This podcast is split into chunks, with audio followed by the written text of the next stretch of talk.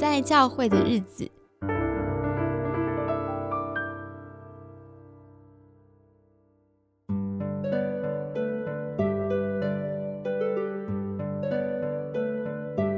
欢迎收听《不在教会的日子》。我们这一集呢，要继续请珍珠家园的同工心怡跟我们聊一聊，在她服侍这些茶室姐妹们，好多都是中高龄的姐妹们的过程当中，有没有一些什么服侍的心情啊？我觉得一开始我也有很多可能自己的想法，很多、呃、非黑即白的想法。嗯，举可以举例吗？呃，就是说哦，如果今天这个人得罪你，你就是要原谅他。嗯嗯，对，你看你你你你不原谅他，所以你才这么痛苦啊。对，哦、就是比如说我听到他的故事，他跟我说他高中时候有一个老师冤枉他，嗯，然后他很生气，他现在已经呃四十多五十岁的人了、嗯，然后他还是很生气，然后我就跟他说，嗯、你看过这么久。你是不是可以原谅他呢？嗯嗯嗯。可是他根本没有办法嘛。嗯，对，所以我觉得一开始我也什么都不懂，所以我我觉得我也是一路这样慢慢走过来的，然后也是一路呃调整自己的心情、那可以心态。可以以刚刚那个例子举例吗？就是他有一件年少时过不去的事情，现在还是很激动跟你说，现在你陪伴，你会怎么陪伴啊？现在我就是会听他讲啊，就是让他发泄啊、嗯、因为他就是想要一个人听他讲嘛、嗯、就是想要一个人听他讲话，然后同理他嘛。嗯，对啊，其实我觉得很多时候这些阿嬷他们其实就是会一直重复一件事情。嗯、哦，然后你就觉得说很奇怪，为什么他一直讲同样的一件事情？嗯，每次来都是讲同样的一件事情。嗯，就是因为你没有让他觉得说你听懂，哦、你听到什么什么点，你你没有就是让他觉得说，就是这个人已经了解我要传达的这个这个故事，我的心情或者我的那那种愤怒啊，我还没有发泄完嘛，嗯、我当然要一直讲一直讲啊。我们其实跟朋友也是一样嘛，嗯、对不对？呃，讲不够的时候，你就会又重新讲一遍。对啊、呃，所以所以你有看到，就是当你这样陪他们，然后好像越来越懂之后，他们真的就比较不讲了吗？我觉得有改变，哦、就是他的那种情绪不会一直在那种很高涨的情况下面，对，可以越来越平静。哦，这个例子让我马上就想到我。我有一个朋友，大概五十几岁的大哥跟我求助，就是他说他的妈妈、哦、就是不断的会讲就是以前的伤心事啊、委屈啊、生气啊，那他说真的就是反复讲反复讲同样一件事，为什么要讲一百遍呢？都听了二十年了。对，那我有鼓励他说，那你愿意就是回应一下他，让他知道你听懂了嘛？因为我觉得他会觉得他有回应的原因，是因为他都会跟他说啊，你不要想了嘛，你越想越不开心啊，所以那个回应方式好像不是这个阿嬷想要的那种回应。耶，你可以跟大家分享一下，当有一个长辈在分享一个他很难过去的事情，他们想听到是什么样的回应？他们想听到就是说，对啊，你很辛苦，哎、欸，你辛苦了，嗯，对啊，你就是被他误会，可以了解你的这个心情，嗯，哦，而且现在你也没有办法跟他讲这件事了，对不对？哦，嗯，我觉得就是以这种方式让他知道说，哎、欸，你听懂了。嗯嗯嗯。然后另外一种，嗯，我发现有用的就是，可能你就是，如果是另外，呃，像我们书里面有一个阿娟，她那时候做生命绘本的时候，她每次讲到她的童年，她就说她养母过世，她就会哭。嗯，因为养母好像在她十四岁的时候过世，然后她觉得她的人生就是从此就歪掉。就是就偏离了这样子，就是因为他的养母过世、哦、然后他就变成好像坏孩子这样，就是一个对他很好的这个妈妈走了。对对 对, 对，嗯，对，所以他每次讲到这个他都会哭。嗯，然后他在做人呃这个生命绘本的时候，他就一直呃每次讲到他童年就是很伤心，然后他还跟我们讲说，你看我每次做就是要哭，那 我, 我不想来了。哦，对，很痛苦耶。对，他做到一半，就是因为有好像那时候要八到十次嘛，嗯，然后第二次还是他就说，你们如果再讲下去我就不来了这样。然后那个老师第三次的时候，那个老师就就跟他说了一句话，他就跟他说，你看你现在好、哦，你现在已经六十多岁的人啦、啊，你五十年已经过了五十年，可是你还记得你的这个养母对你的爱，就是养母对你的好，然后你现在跟你的这个养母的小孩，就是他的弟妹，还是关系还是很好、嗯、所以就跟他讲说，你看其实你心中是有很多的爱，虽然养母已经过世了、嗯、然后后来也发生了很多事情，可是你的人生中因为这份爱呃不一样，所以你还可以坚持到现在、嗯、所以他就觉得哎、欸，那个东西就是好像有让他重新有个不一样的意义吼，对，不是失去妈妈而已，是妈妈的爱一直都陪着他这一生。对，就是好像你可以让他看到说黑暗中还是有亮光。嗯嗯，我我真的很喜欢啊、呃，书中有一段话就是写说，创伤心理学告诉我们，回想记忆本身不是人得到医治的方法，对创伤经验赋予意义。好，就是我对于我发生在我身上的事情，我是怎么理解它，我给它一个解释，这个意义呢，受创者就可以用新的眼光重新看待重大事件，才会带来医治。所以好像你讲这个阿嬷，当她以后再回想到养母，就不只是伤心了，而是就是啊，养母曾经有一个人这么爱我，这样。嗯，所以我觉得人把自己故事说出来真的太重要了，不然如果他只说给自己听的话，他可能一直活在他那个很黑暗的剧本里面。可是如果同样的呃一些经历过一些故事的人聚在一起彼此诉说故事的时候，那时候那种彼此了解的感觉，疗愈性是很大的。那你可以介绍一下为什么你们那时候一起做绘本吗？这是为了这本书吗？嗯，其实生命绘本是一个星火艺术这个单位它的一个呃一套课程。嗯，然后我们其中一个同工，他现在已经退休了，可是当时他他还在的时候，就是他就很喜欢，嗯啊、呃，这个生命绘本，他就去受训，他就把这个也带到我们珍珠家园来，然后我们就一起做，嗯，可是他他有三套吧，我们好像有做了三套，所以有探索情绪的，然后有整理生命故事的，然后还有呃，最后是讲。人生到了最后面、啊、有点像四道那种，所以都是透过我们会访谈他们、嗯、就是有一些问题会访谈他们，有一个志工会把他们的这些回忆记录下来， 嗯, 嗯然后再带他们做一个用艺术把他的一些、呃、想法或情绪、啊、做成一个很、呃、很漂亮的一个作品这样、嗯、然后让他们有一本书。嗯，对，就是让他们有一个，其实就是整理生命故事啦、嗯哦、我觉得这个好适合中高龄的长辈一起，就是大家一起制作然后一起分享。你刚刚说的四道应该是道谢、道别、道爱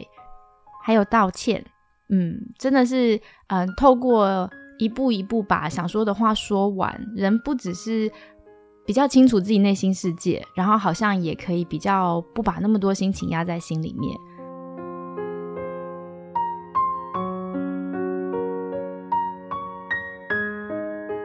那我想问问，像跟这些阿嬷们相处的时候，如果要传福音给他们好传吗？因为他们经历过这么多事情、欸、容易相信上帝的爱吗？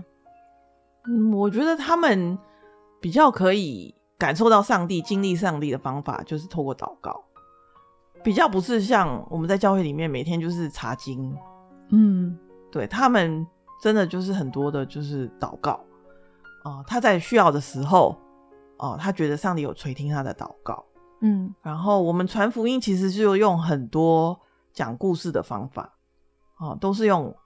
口语比较多，比较少要需要阅读的。嗯，然后呃，用诗歌，他们也很喜欢诗歌，像台语的或者歌仔戏的那种呃旋律的。嗯，对，就是他们比较熟悉的。嗯，我我觉得这些对他们都有帮助。嗯，那你一开始就是进入这个服饰的工厂的时候就很顺利吗？这过程当中有没有很沮丧的时候啊？我觉得困难点是在于面对他们的人生有太多的问题，就是一开始我觉得我的想法可能是我想去解决问题，嗯，就是比较目标导向，希望解决什么样的问题呢？就说呃，他们没钱啊，哦，生活很苦啊，哦、啊，我们可以找到什么资源帮助他们啊，嗯嗯，等等这这种，因为我就是一个比较实际的人，嗯嗯嗯，对，所以他有问题我就很想就立刻帮他解决，很像社工师哎、欸，我很想做做些什么这样、嗯嗯，然后当我发现说，哎、欸，呃，不是那么的容易，因为真的太多。我觉得他们有很多负面的经验，嗯，所以要他们尝试什么事情新的事情都是困难的，然后他们也有很多传统的信仰嘛，传统信仰就是很认命啊，他就会觉得说他这辈子可能是来还债的，嗯，对，所以他不觉得这辈子可以有任何的希望啊，对，嗯，万一这辈子我没有还完，那下辈子不是还要继续吗？嗯嗯嗯，哦，所以对他来说他就是认命就好了，就是这样过完这辈子就好了，嗯，对，所以我觉得啊，怎么会有这样子好像很呃坚固的营垒，对不对、嗯、这种哎、欸，你很难真的给他什么新的想法，嗯嗯嗯，然后就是你要跟他传福音啊，就会变成那种一开始就会变成那种好像在辩论那种啊，就是你不要一直说你自己命苦啊，不是这样子、啊、之类之类、啊，或者很想去跟他讲什么大道理、哦、然后他就跟你说我都知道我都知道之类的，反正我的意思就是说我们就是在不同的频率上面、哦、我讲我的他讲他的，然后我们两个都没有办法沟通就对了，那你这样不是又气又觉得气馁？对，所以我觉得前面的四五年其实都是这样的经历。 你, 你竟然没有放弃耶、欸对，也是很神奇啦，就是我觉得前面四五年我好像都在撞墙这样子，嗯，是因为我我觉得是因为我自己脑筋转不过来。那你那时候没有灰心到真的觉得啊我可能不适合这个我不要做了？有有，我有想过要离开，嗯，可是呃上帝却派的一个人，就是一个、嗯、我其实也不是很认识他，当时不是很认识他的朋友，呃，他才见面第二次，他就跟我说，呃，你你在这边的工作还没有完成，啊、呃，对你发一个预言这样，对对，嗯，就是，然后我就想说，怎么会？我我才跟你讲了这些问题，然后你跟我说还没完成，对啊，我就想说他怎么可以这样子对我讲这句话？嗯，然后我就跟上帝抱怨，嗯，你怎么可以让他讲这句话？嗯，因为我我我都不。不知道要怎么继续了，你还跟我说我还没有完成，那我是要待待到什么时候？这种崩溃怎么感觉像耶利米啊？就是很崩溃，然后、嗯、然后就变成说，我就跟上帝说，我真的不管了，因为我、嗯、我我不知道我要怎么继续下去。嗯嗯，对，所以就是那时候就是很想放弃，可是因为有他这句话，我又不敢放弃，这样。所以怪不得上帝，然后先派一个人，先把狠话讲给你听。嗯。所以你就坚持了？我觉得我慢慢有慢慢的脑筋好像有转过来哦，自然而然动了，就是学习到其实我就是交托给神， 嗯, 嗯，我不要以为说我可以，我又不是救世主，我怎么有办法去解决这么多人的问题？嗯，我也觉得一开始我可能有一些错误的想法，就是我很想改变这个世界还是什么，可是其实我们人是很有限的，只有上帝可以改变这个世界、嗯、改变人的生命、嗯、我, 我, 我只能在他旁边就是陪伴他。欸，我听好多宣教士都是这种心情哦，但是我们通常在本地传福音教会的弟兄姐妹比较是另外一种心情，就是比较像你说的比较目标导向、啊、比较急啊，觉得赶快让他觉知啊，但是我觉得那种宣教师就埋身在一个地方很长时间的人都知道其实生命的问题太多了，我们能做的就是陪伴而已。嗯，对，一起陪他祷告，然后一起寻求神。嗯，那是不是你那时候在沮丧中你还有出国去温哥华、啊、去芝加哥，有也有碰到一些人呢，然后给你一些想法？嗯，那时候我去温哥华就是去找一个朋友，然后他就住在呃那个贫民区、哦、他就带我到一个无家者一个中心，像社区中心一样，可是因为他们那边都是都是很多上瘾的人、哦、无家者，所以来的人其实都是、呃、这些无家者，然后他就带我去上那个画画班、嗯、因为他也是艺术家。嗯，然后我就心里想说，画画课那对他们有帮助吗？嗯，这个对他们到底有什么用？好像又不能吃又不能穿，对对，好像没有什么实际的帮助。嗯嗯，可是我看到他们的生命，然后我也看到，就是说好像他们在那边，他们可以很自在，他们没有我那种很焦虑的情绪，他们就是很自在、哦嗯、他就是可以活在当下，就是可以享受这个过程，享受画画的过程。嗯嗯嗯，对，不会想说这个到最后我要做出什么、呃、结果来, 结果来、嗯嗯、就是我就觉得啊，好棒哦，有这样子的一个好像就是很完全交托给神这样。嗯，可以接受接受说来的人可能他有他自己的想法、哦、他自己的目的可能跟我的不一样，可是我可以接纳他。嗯，对，我可以包容他。我觉得这是好好像不是说我一定要完成什么，他也不是一定要你画出一个什么东西来，一定要长什么样子，它就是一个很 free 的东西。嗯，对。然后这个很震撼你，是不是原来可以这么自在？对，我就觉得说哦，原来服饰是可以这么的开心。嗯，让我很惊讶这样子。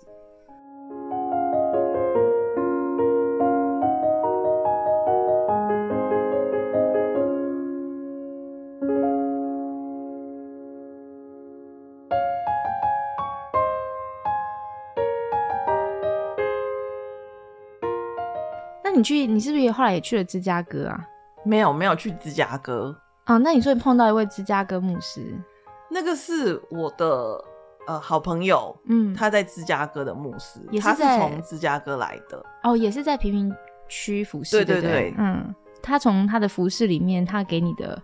这些经验呢，呃，他的意思就是说，你可能呃五年内你会觉得你好像嗯。没有办法做做到你想象的那样，嗯，可是十年内你你可能就可以超越你你你所想象的，原本想象的，对，嗯，因为这些东西都需要时间嘛，嗯，你可能五年内你还在，你没有办法达成你的梦想，可是其实像我们在珍珠家园，我像我在珍珠家园十四年，我觉得就是现在的珍珠家园已经超乎我当时候真的可以想象的珍珠家园、哦、差别是什么呢？差别就是当时候我们很少人信主嘛，嗯，姐妹没有什么人信主，然后我们很低调，我们隐藏在一个二楼的公寓，嗯嗯，然后现在我们就是在一楼，所以很多社区的人也会经过、哦、也会看到，大家也不会歧视，对对，也会进来，有些人也是会好奇就会进来这样、嗯、然后我们、呃、也越来越多人信主、嗯、我觉得这个是很棒的地方，然后也越多资源进来、嗯、就是不止我们同工，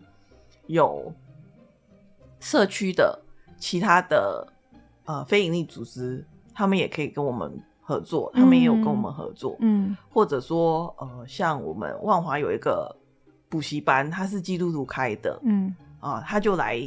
教阿嬷玩桌游，嗯，等等，就是你会看到说上帝有很多不同的资源就带进来了，很多不同的连结，嗯，然后大家就是有一个共同的目标哦、呃，其实就是想。呃、让阿嬷的生活好像过得更丰富这样， 嗯, 嗯，对啊，所以我就是蛮开心的。嗯，我觉得阿嬷的他们的前半生真的很辛苦，现在可以就是认识这么多朋友，然后那么多人关心他们过得好不好，真的是一件让人很欣慰的事情。那我也想问心怡，就是因为你等于是很近距离的呃，听到阿嬷他们很多人生的故事，这里面其实有蛮多很苦的事情，对，那我想问你说，在这样子陪伴跟服侍他们过程中，会不会也慢慢影响到你对人生中有苦难这件事情的看法？嗯，我想他们的生命故事其实就让我看到说，天无绝人之路，就是上帝一定会有一个出路给你，嗯、一定有一个希望。然后我看到真的太多的神迹了啦，什么天上掉下来的礼物啊，这这一类的，是什么意思？什么叫天上掉就是很。完全没有办法想象的解决方法、oh. 呃、就有一笔钱之类的这种这种事情，然后呃，我就觉得是这种神迹，所以就让我对上帝真的很有信心。嗯，就是现在我也不会为我自己担心说以后我老了我也没有结婚我也没有小孩那怎么办啊、嗯？对，因为我看到真的上帝真的好奇妙哦、喔嗯、所以我相信说他他真的是有方法啦，他真的有太多的方法，好像一次一次这些小事件这些经验都让你就是越来越认识跟随上帝，其实我们真的不用为明天的吃穿忧虑忧虑对，而且、嗯、他是一个与我们同在的神，就是他真的很了解我们所受的苦，因为他自己也有受过苦。嗯，所以我觉得在这方面我好像可以更呃信任说他了解我，然后我可以更直接的跟他讲。嗯，对，因为我是一个不善于表达情绪的人。嗯，可是我现在也慢慢的学会就是跟嗯上帝很直接的沟通一些事情。嗯嗯，就是不开心的时候就是也是这样跟他讲说哎、欸，你怎么可以派一个人来叫我不要跟我说这边的工作还没有完成、嗯、可是我已经快要崩溃了这样。嗯嗯嗯，我觉得就是让上帝有他的真的相信他的旨意高过我的旨意。嗯，好像真的是在这服事当中你整个人就是随着这段时间的变化整个内心也发生很多的转变吼。对，我学会放下很多的事情。嗯，然后呃，我我觉得我现在好像呃也比较了解自己的内心，就是自己想要的是什么、呃、自己需要的是什么，然后比较不会那么害怕呃去透露我自己的情绪或者比较嗯软弱的地方。嗯嗯嗯，我我真的觉得好像信仰的灵性成熟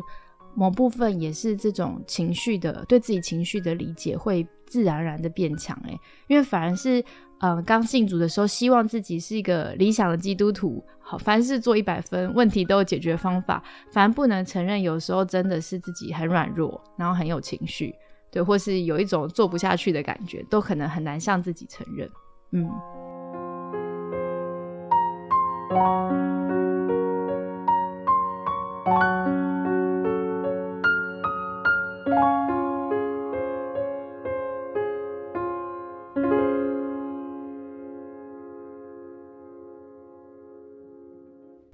因为欣怡你说你好像快结束在台湾的服事要准备回新加坡了，面对这种又要人生大转弯了又要转折了，你现在是什么样的心情啊？我其实蛮期待的，因为我觉得在台湾嗯，在珍珠家园的任务好像这本书出来我我就觉得我已经就是有点大功告成的一种感觉、嗯、所以我其实是蛮呃，好像没有那个压力，我其实蛮期待下一步，因为我也知道说我其实那那时候要来台湾是因为我要学习怎么去跟基层人传福音嘛、嗯、对不对、嗯、那其实上帝现在就是给我一个机会，我可以回新加坡、呃、做这样的事情，就是把我在这边学到的带回去新加坡、嗯、带回教会去。嗯，对，所以我蛮期待说上帝会怎么使用我在台湾的这些经验还有看见。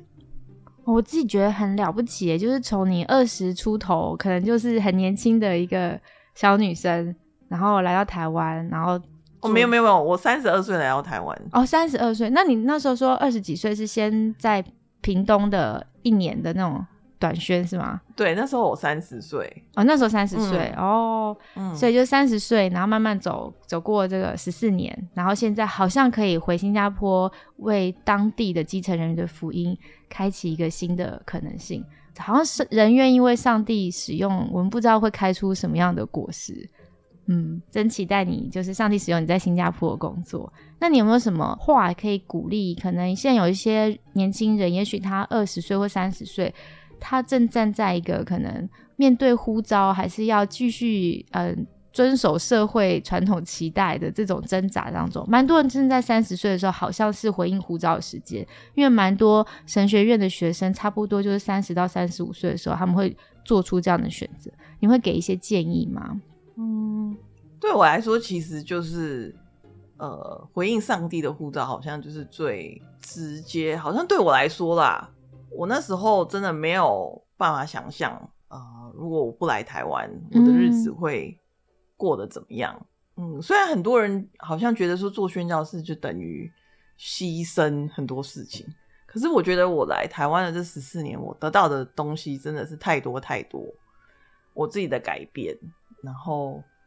呃、还有我爸妈信主，这些都是、嗯、都不是我就是意料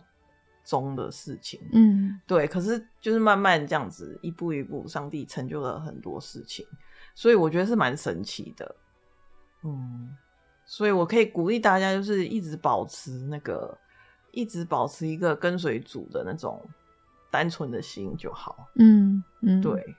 就是勇敢一点，单纯的跟随主就好，其他上帝负责的。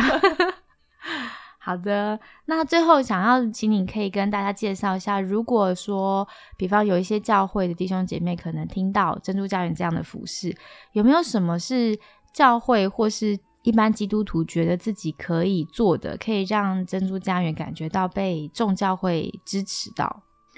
嗯，我觉得大家可以上我们的官网看一下我们的一些事工，我们的代祷事项是搜寻珍珠家园就会到官网吗？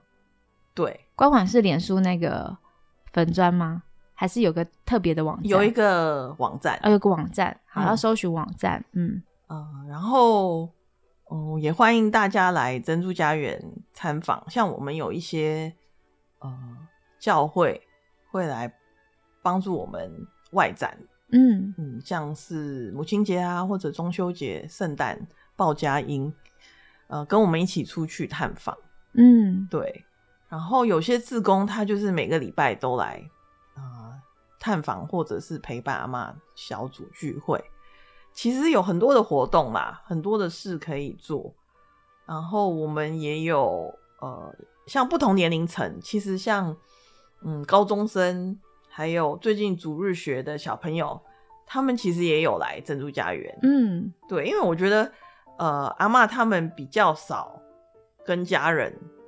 就是、有机会互动，对，所以有小朋友来其实他们都很开心哦。对，那我们也有一个呃珍珠阿嬷这个手工文创的产品，所以大家可以上网看一下。嗯，对，然后有机会可以邀请珍珠家园到你们的教会或者你们呃小组去分享。嗯嗯，然后当然就是我也推荐大家我们这本书《茶室女人心》。嗯嗯、呃，你可以看这本书，然后呃，更多了解我们的使命、嗯、然后我们的意向。嗯，那我们也希望就是可以呃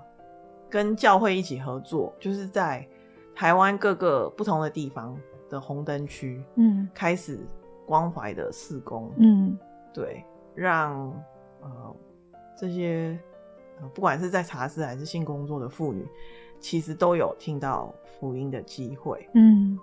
嗯，好，希望听众朋友可以上网搜寻珍珠家园，然后多了解他们的工作，然后有机会可以一起同工或一起服侍。那很谢谢心怡今天为我们带来《茶室女人心》这本书，那希望大家有机会的话可以阅读，也可以来投稿分享你的阅读心得哦。那我们今天的分享都到这边，谢谢心怡，谢谢，好，大家拜拜咯，拜拜。